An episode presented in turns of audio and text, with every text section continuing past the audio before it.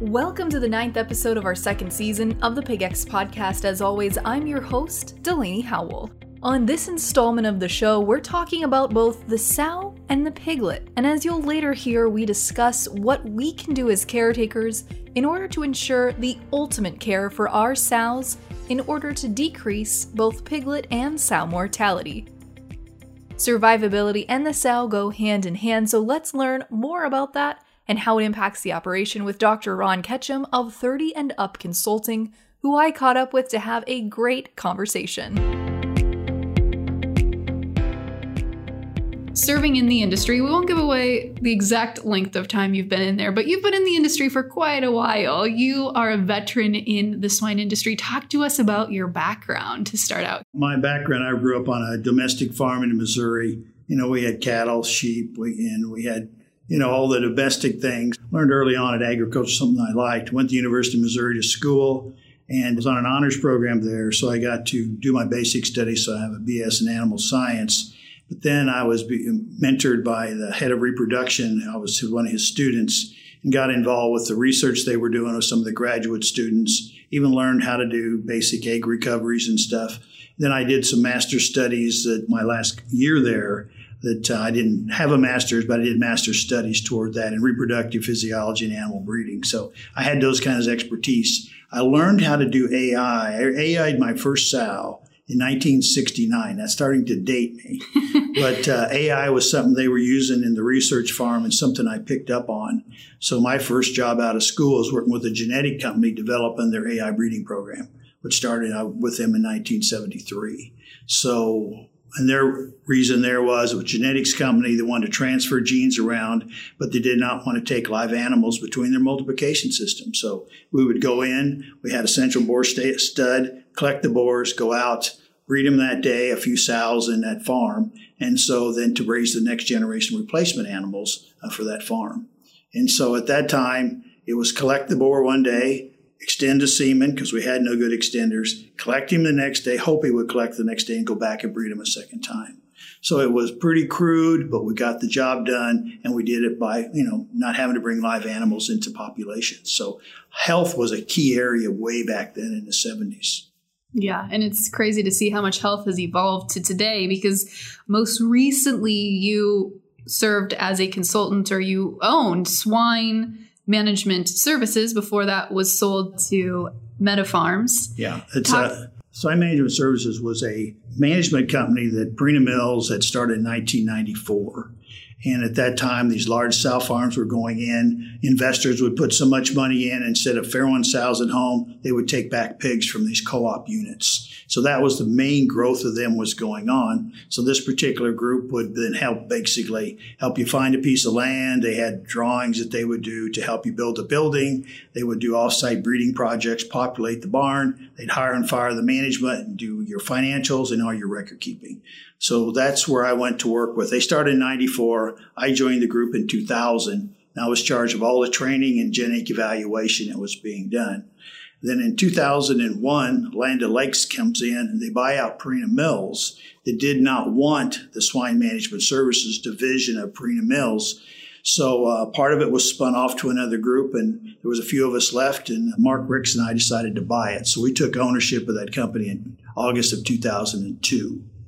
And we changed the, the floor plan of it. At that time, they were hiring and firing people. We went back to strictly doing record keeping, doing financials, and then we kind of hit upon uh, doing farm analysis, which we would take the data from a records from a program, put it into a set of charts and stuff we created, and write them back a note saying, here's some things that are good, here's some things that are bad, here's some things we'd like to see you try. So that grew uh, over the years to at one time we were doing about 200 farms about 450,000 sows, uh, US, Canada, and a little bit in Australia. So people wanted us to tell them what the data said. We made suggestions, and then those farms took back that back to their managers, and then made the changes. So that was a big part of what SMS was doing. So let's talk about that data because obviously, with that role, you were collecting a lot of data. You were able to look at a lot of different trends that were happening across the industry. Talk to us a little bit about the last 16 years when you look at mated and weaning data? Okay, we, we, we got then approached by genetic uh, company to say, can you take these 10 farms and can you compare them somehow? And so that's where the benchmarking started. So then we started going to the genetic companies and saying, you give us some of your producers with their, their records and we'll compare them and compare them against a data set. So it started in 2005. I think we had 125,000 sows in the first round that we did, the, the key component we figured out is there was different record programs out there that had different calculations. And so the National Pork Board in the late 90s actually came up with a set of calculation that they would like to suggest for like pigs weaned per mated female per year. So we incorporated those calculations. We would pull raw data in from the different record programs and then standardize the data so you could compare across the different record programs. And at one time in SMS, we had 26 different record programs that we pulled data from, from to put into the benchmark program. So by being able to do that, we were then could take a genetic company that had maybe 100 producers that had 10 different record programs and standardize the data and give it back to them. An individual report went to the farm, a composite report went to the genetic company, and they could see how they were doing compared within their own their own company and also compared to a larger data set. So it's grown from about 125,000 to we're about 1.8 million sows that are in it now. And as I mentioned earlier, there's a, about 30,000 sows in there that are from Australia which represents about 10% of the production of Australia. And then there's about 350,000 sows in there, which is, again is about 30% of the sows in Canada that are in that data set. And uh, so it's it's been interesting to gather all this data, and that would be across all genetic lines, all ages of facilities, all management levels, all sizes of farms, and then be able to sort that stuff out into different components like size of farm or things like that, and then uh, be able to look at data. So we had this big research set of data, commercial data that let us dive into it and do and write write papers and uh, do research parts and look at data. So talk to me a little bit about some of the research that you did specifically around female death loss. When we tracked it, we try to break the data out. We used to break it out in in increments of top 10% and the next 20%, 20%, and the bottom 30%. So a few years ago, we decided we'll just go the top 10%, we'll go with the, with the, the average of all. So we actually saw when we started the data set that actually overall death loss starting back in 2005 dropped for about three or four years. And our, our thought process is that's when the National Pork Board introduced uh, PQA, Pork Quality Assurance, where you were training people on farms, certifying them how to use and do vaccinations and things like that. We saw it drop. And then we saw it kind of level off, and then the all numbers started out about six, seven years ago. It started to go up about a half a percent a year, and really not knowing exactly why, but we saw that as a trend line. And we saw the top 10% farms, they basically drove it down to, to less than 6% there for several years. Even the last about five years, they've seen their numbers go up to about, I think, it's 8.5% now is the last year was the average of that top 10% farm. So uh, that, that's why this has kind of been alarming to a lot of people in the industry is why is it happening and what do we got to do to fix it? And I think that's really kind of the initiative of the Livability Project and grant is to try and identify the reason why behind some of those factors. Yeah, and there've been some some side studies done. National Pork Board did the prolapse study back in 2018, tried to look at that area. And again, a lot of things were reviewed. Not some conclusions came out of it, but uh, some things came out of it that weren't causing it. But we never got to the root cause of what really causes that to happen. Same thing here we are now. And just like I, I shared with the group, you know, when we narrow down the death loss and look at a time period, that 30% is occurring in a nine day period, a couple days before farrowing through farrowing. So why is that? What do we what do we got to change to address that issue? We also talked about the shifting of the last few years into the younger parities. Where now 47%, we did this I think a year ago, of the death losses be zeros, ones, and twos. And I think it's an underestimated number because a lot of farms don't add their gilts in until they breed them. So what is happening in that gilt pool as far as death loss is probably not recorded that could probably be a part of that number. It may be as high as 50% of the gilts they started with of the zeros, ones, and twos are being culled mm. by, by that second parity. It feels like a lot of questions right now. I think it's a lot of questions, and and, and uh, people like me are pretty good about asking questions. What the data tells us, and we just say, hey, what's going on? What's causing that to happen? So, you also talked about when you look at the economics behind mortality and some of the trends you've seen, you also talked about the value of a dead sow and how you went about calculating that because that obviously is a big impact on a on a producer's bottom line. How did you walk through that and what is the value? Well, I'm not an economist by design. I think something that the economists would create will be a lot more detailed than what I did. So I just kind of called it farmer math. But we looked at you bought a gilt, you developed her. It's 300, 320 to 50 dollars you've invested here, and that's gone. We looked at the feed cost. Usually, these animals that die are dying before farrowing gestation. They only have a litter of pigs in them. So we say we, we've got the feed for that litter of pigs we got to consider. There's some vaccinations. And then I put in there that loss of income of that dead litter. You know, and, and you know, it's there was an animal there that could have sold me, and I use example of 11 pigs at $35 that that was income that I did not receive, and I put that in cost. So that's another cost I put in. A lot of people don't think about that. And then I looked at the the loss of the the, the not able to cull to sell that cull animal because she died. And uh, you know, there's 450 pounds I used as weight. I used 35 cents a hundred. Well, today that's probably about double that. We lost that income to the farm. So I came up with about a thousand dollars as the cost of a dead sow that you take out of there. And then again, I, I haven't put in there the cost of the extra labor, the disposal, you know, extra re- replacement costs increase to getting more gilts into the farm. There's lots of things that probably need to be considered in a, in a more modern model. That, that, that cost could be $1,500 real simply from a dead animal. And that's a lot of money. Mm-hmm. It know. certainly is. You kind of broke it up today into two different segments. So we were talking about sows. We also talked. You also talked a little bit about piglet mortality. But before we get to that, I, I thought this was hilarious that you shared with the group today, talking about pedicures for pigs. what we we now need to give pedicures to our pigs. Yeah. Several years ago, I attended a conference that was put on by Zinpro, I think in Minneapolis, and uh, one of their research people I knew pretty well, uh, Dr. Wilson and we got to talking about that. And he actually had at that conference, they brought in some some feet from some animals and they showed how they were starting to do trimmings and showing at that time they didn't have the walking like the like uh, was shown from the PAC rep.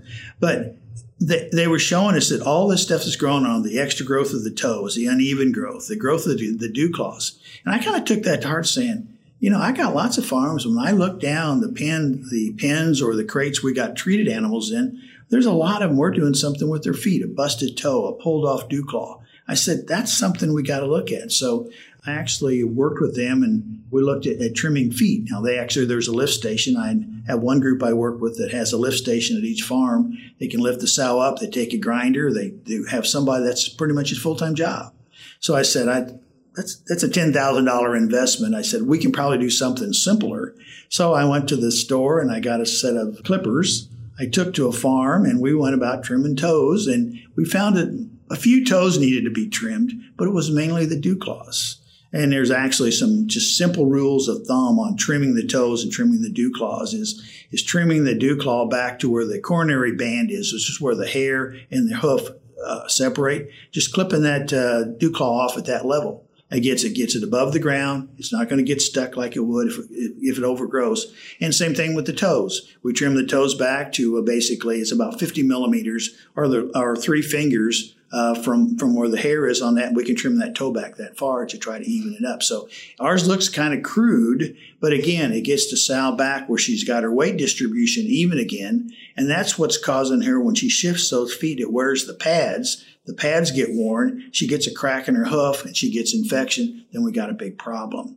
And same thing with the dew claws. If that dew claw is pulled off or it's busted, infection takes place real quick and we really can't a lot of times treat them out of it. We end up uh, getting a large foot and we end up having to euthanize the sow. So I've got farms now when they walk the sows up from gestation to the farrowing houses, somebody makes a note on her left back dew claw seems to be a little bit long. Somebody will be within the next day or two will be in there trimming off that dew claw. And I've got a sow farm, and I put this in pretty religiously a couple years ago. And we dropped our sow uh, mortality three percent just by trimming those feet. So it's it's something that has economic value, and it just has to be part of the process now of, of working in a sow barn. And so you mentioned there dropped sow mortality by 3%. You talked a little bit today also about the standardization of female death loss reasons. Would you classify that as a locomotion issue? As a locomotion okay. issue, yeah. Yeah. So we want to get it into six buckets instead of, you know, 70 or 80, which we see on a lot of the things. So when we wrote the article, we wanted it to look at that. But locomotion, whether you look at and just death loss of animals or combined locomotion is like injuries and, and things like that. If we look at that, in most of the data sets I look, it's one of the highest reasons for calls and deaths.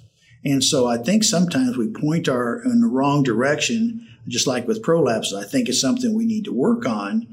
And it's a visual, we see it, but there are other things that are not. The sow that walks up to the farrowing house, it's got a bad foot.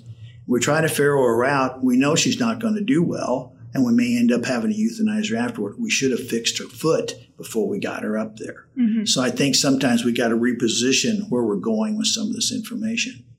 In those six categories, like you mentioned, were locomotion, disease, intestinal, reproductive, performance, and then kind of an other bucket. Yep. yep. How would you rank those? You mentioned locomotion was towards the top, but how do the rest of those rank?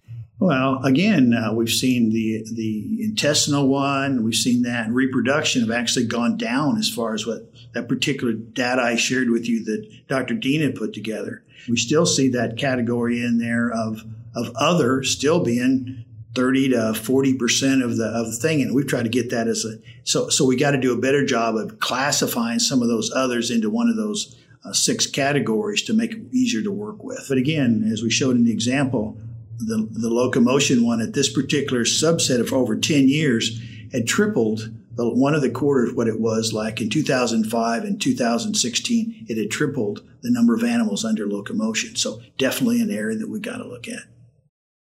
And so this is something we like to do commonly with an episode and we're not done yet because i still want to talk and touch on piglets. You're not out you're not out of the okay. off the hook yet. But we always like to share take home messages with producers or folks listening. So when you kind of put a bow on this a conclusion here for sow mortality how would you summarize that? Or what are some specific things for those working in the swine industry to think about, take home, and maybe implement in their own operations? I, think it all starts with the gilt selection process and the gilt development process. We've got to get our gilts on the farm within you know 60 70 pounds of weight so we develop them we grow them as replacement gilts not finisher gilts and we've got to take ownership of that to develop them and during that process we need to be culling out the unsound animals, the animals that have, you know, the toe issues, things like that. And when, and, and develop those animals. So when we have a gilt that comes up to the breeding area and hopefully 300 plus pounds, she's had at least one skip heat. It'd be nice to see him crate exposed for a few days to help total born. But she's ready to go. We've eliminated those animals that are substandard. But again, we, we, in a lot of farms we don't have that facility built on the older farm, so we're doing it somewhere else. Or we're bringing in mature animals, we isolate them 30 days, we bring them into the farm. All those things are not part of that development process of the gilt. So we got to be firm about her gilt development.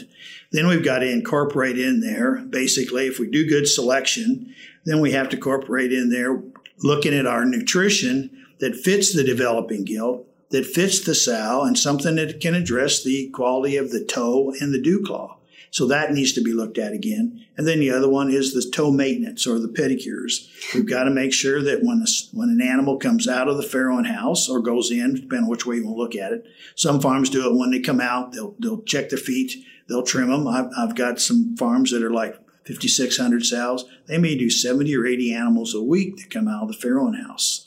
Now, my way, because I think it's safer uh, when we don't have a, a, lift station, is we do it in the farrow crate when they go in. So when they leave there, their their dew claws are trimmed, their toes are trimmed even, and we're ready to then put her back into the breeding and uh, hopefully we'll have less problems with her. So it's going to be a step process, but it's all going to start with getting gilts on the farm earlier, developing the gilts as replacement gilts, not finisher animals, and doing routine maintenance then of those feet to, to really work on the areas we see the most critical for sow death loss. So, Ron, you mentioned you're not really an economist by training. No. But as you look at the economic impact of sow mortality versus piglet mortality, which way do we skew as losing more value in the industry? We've got enough pigs. Uh, we, we, we, don't lack for pigs in the farrowing house to try and save. But every time we lose a sow, the, the cost, whether you want to put $1,000 or 1,500 goes up. The replacement rate goes up. You know, even, even farm the labor thing. We got labor now removing dead sows that should be in the farrowing house saving us some pigs. So we've having to divert some of our labor to, to projects that are not productive to us to, to improve the bottom line. So it, it's a huge cost to the of a dead sow to, to the program. Yeah, piglet survival, yeah, we got to work on that. But again, most farms have enough pigs to meet their requirement. It's it's it's that they need enough quality sows that's living in there to be able to, to meet their weaning needs. And even today, as you were talking about piglet mortality rates, a lot of it still seemed to be linked back to really taking care of that sow, whether it was feed or just grooming them for farrowing. But the feed one I thought really was interesting in particular. Can you talk to us a little bit about the research that you did in the Oh, the feeding for yeah, pivot. Yeah, absolutely. Yeah, that was actually I, I read some of the European journals that come out, and that came out a few years ago. I think Pig Progress or one of those. I was intrigued. You know, says feeding meal diets, uh, feeding meal several times a day to sows pre-farrow lowered the length of time it took her to farrow, and then it correlated to lowering stillborns. And I said, that's something we could probably do. You know, there's not a lot of farms. There's a lot of the bigger farms. We have 24 7 labor in there. So we're attending the sows that are farrowing, you know, all night and every day. So that's really helped reduce stillborns in those farms. But not all farms have the labor to do it. You don't, you know, some of the size farms are not big enough that they're farrowing so many sows at night. So I said, this could be something practical that we could actually use. So as I say, I went to the farm I showed you the example of. They actually, it's a newer farm, uh, known the family for years. And uh, they actually had a, uh, a tube that comes down that they feed the sows with that had graduated numbers on it. So we could fill that tube up with six pounds of feed. And then we decided to go at, at six o'clock, nine o'clock, 12 o'clock, and three in the afternoon, going four hours apart there, knowing if we give her a small snack of about a pound and a half is what we used in initial modeling, and a pound and a half of diet, her energy level is going to be up. So when she's farrowing, she's getting those pigs out quicker. So we started doing that, and as you as we showed you an example, we dropped stillborns from about one and a half to down to about 0.6, 0.7 pigs, or cut it almost in half just by changing the feed regimen. We didn't add any night people. We still had somebody in there till about 8 o'clock at night, but we didn't have 24 7, seven day a week labor, but dropped it substantially. And we know those are usually bigger pigs. They're more robust if we can keep them alive. They don't take a lot of care to be a live pig that gets weaned later on. So, so we tried that there. So we did it for an entire year in a 4,500 sow unit. So that's a lot of reps. And it basically showed us we can do that. And then we decided there were some sows that you know farrowed after our the guys leave in the evening at eight o'clock.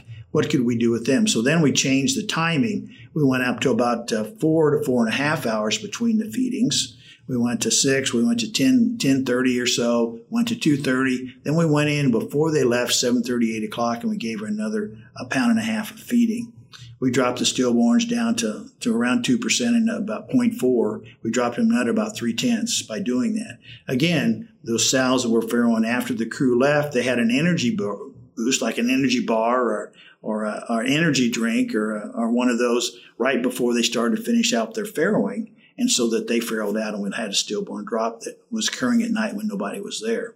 So it allowed us to take farms that are smaller in size introduce a feeding strategy like this and reduce stillborns without having to add labor and extend labor through the night. So it, it, works so cool. And again, it was just something that uh, we, we gave a try to. I've had other farms try it, similar results, some not as good. Again, I think part of it is is is is making sure it's done on a regular basis. Every three to four hours, she gets some diet, so it keeps her energy level up. Now, I mentioned that K State did a study similar to it, but they went every six hours. And they basically saw no difference. They didn't, between the controls and the fed every six hours, they did not reduce stillborns, but it was too long a time. She, she needs that feed in every three to four hours so she keeps her energy level high, her sugar level high in her system. So when she's farrowing, she's getting the pigs out of there, reduce the farrowing time. And we thought at the farm, we reduced the farrowing time of most sows by about 40%. So it's not getting that prolonged farrowing. She gets tired. At the end, she has the stillborn pigs. We got the pigs out of there. So again, a little change of how you manage had a huge impact on what we were doing at the sow farm. And it was it really was a simple change. Probably didn't cost the producer a whole lot more because they were just spreading that feed ration yeah, out. Yeah, a little bit of labor to go back there on the sows that's going to farrow on the next day or two is all the ones we concentrated on, and a little time doing that it paid big dividends. Ron, as you look at what's coming for the industry next five to ten years, what do you anticipate as far as changes or things that we need to be have top of mind for us? I think probably the, the concerns I have are some of the things that are being driven. Like, you know, we, we've started, we started work, you know, we're adapting to, to sow housing now in gestation. I don't think we exactly know what that ideal number is. Is it 10 sows or 300? You know, how are we going to feed them? I think is a huge part. I think electronic sow feeding will be a lot more in vogue as we get to pens where at least she gets to go in. We can give her a body score. We can give her so much diet every day and she doesn't have to compete for it. So I think that's going to be where we're going to be moving. And, and we've learned, I think we can manage sow farms that are in uh, pens. We've got sow farms well above 30 pigs that are in pen gestation today. So we know how to understand that. The one that concerns me is a couple of things. The Prop 12 basically telling us that uh, we can't allow sows from the time they're weaned until they're bred a few days to be in a crate uh, more than a few hours. Well, we went to crates several years ago because we had weaned sows. We put them in a pen. They start fighting when they come into heat, and we're trying to breed them. And it's it's it's a lot of of, of, of injury to the sows along with the people trying to do that task. And uh, I, I think they've overstepped us a little bit there. If we go to that, we're going to see an increase in sow death loss uh, because of the fighting, the injuries that's going to take place. And I personally think we'll see some drop in performance, probably farrowing rate and maybe even in total born. The other area that concerns me is farrowing house. You know, we I've got farms I work with. We uh, we have a we have turnaround farrowing crates in them, but we're allowed to lock the sow down for, for up to 72 hours while she's in the in the farrowing process. And after that's done, then we can open up the crates and let her move around. I think that's something we can live with. But if we eliminate the be able to the ability to lock the sow down for a period of time and she's in a pen, that takes away from our ability to sleeve a sow that's in distress. You know, because now we're putting people in the pen with a sow and we're putting him, them in danger. So, so we're trying to make it better for the sow, but they're not thinking about the danger we're putting the employees in, getting in here, trying to get, trying to uh, reach up a sow and pull out a dead pig. So I think we will see more sows dying in the labor process because of pigs that get hung up in them and more increase in stillborns and pre-weaning mortality because we can't assist a sow during that farrowing process. And uh, I think it's going to be a, a real negative to the industry and uh, maybe that's what some of these folks wanted to happen. You know that we're not that they have more data to claim that we're not doing a good job. But we want to be transparent. What we do, we just need to sit down and talk and say what's practical here. I think the Europeans they they haven't done a good job of being transparent and working to try. They get something legislated in, they just try to readapt to it. I think we gotta we gotta work with people. But I think everything will continue to go up until we we got to put things in place that allow us to work with the animal for the best of the animal and the safety of the employees. And we've got to be able to work with that. And I think that's a big goal around this grant. And I know a lot of moving pieces are happening. A lot of folks like you and others are working to make those changes sustainable across the entire industry. But Ron, certainly appreciate your time today. It's been my pleasure. I, I, enjoy doing these kind of things. And as I'm kind of going into this partial retirement, uh, I've already got a couple groups I'm going to be doing some work with. They're doing some innovative things that I'm kind of intrigued with. And I still got a, a few years in here to probably contribute to what the industry's doing. But it, it's it's been really great for me. You know, I started in 1973, and I've gone through the out from the outside to the inside, and now we want to go back outside. It's just been interesting all the different transitions we've gone to in the technology. But you know, but as we showed you in the table for 16 years the efficiency of the sow's gone up. That, that's important. We're trying to be competitive, make meat a, a good value for people, and make it competitive. And I think the problem is there's people now trying to trying to tell us what we should be doing when it's not there. They don't have the knowledge to, to, to do that for us. We want to be efficient. We want to have a high quality protein that's at a reasonable cost for people to consume. So it's going to be interesting to see what happens. The gilt selection and gilt development processes both serve as two of the most important factors when decreasing sow mortality.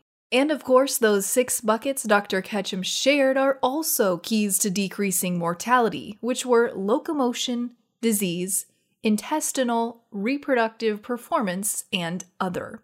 That link between piglet survivability and sow care is essential, and although piglet mortality is important, sow mortality can be more costly and harder to rebuild. So go ahead, give those sows their pedicures. Tune in next month as we share some opportunities for measurable impact in your operation. Until then, I'm Delaney Howell, and this has been another episode of the PigX Podcast. PigX is a national podcast hosted by the Pig Livability Project partners at Iowa State University, Kansas State University, and Purdue, and supported by the Iowa Pork Industry Center. For more information on the project, head to www.piglivability.org or to inquire directly with questions regarding the project, email ipic at iastate.edu. PigX Ideas in the swine industry worth sharing.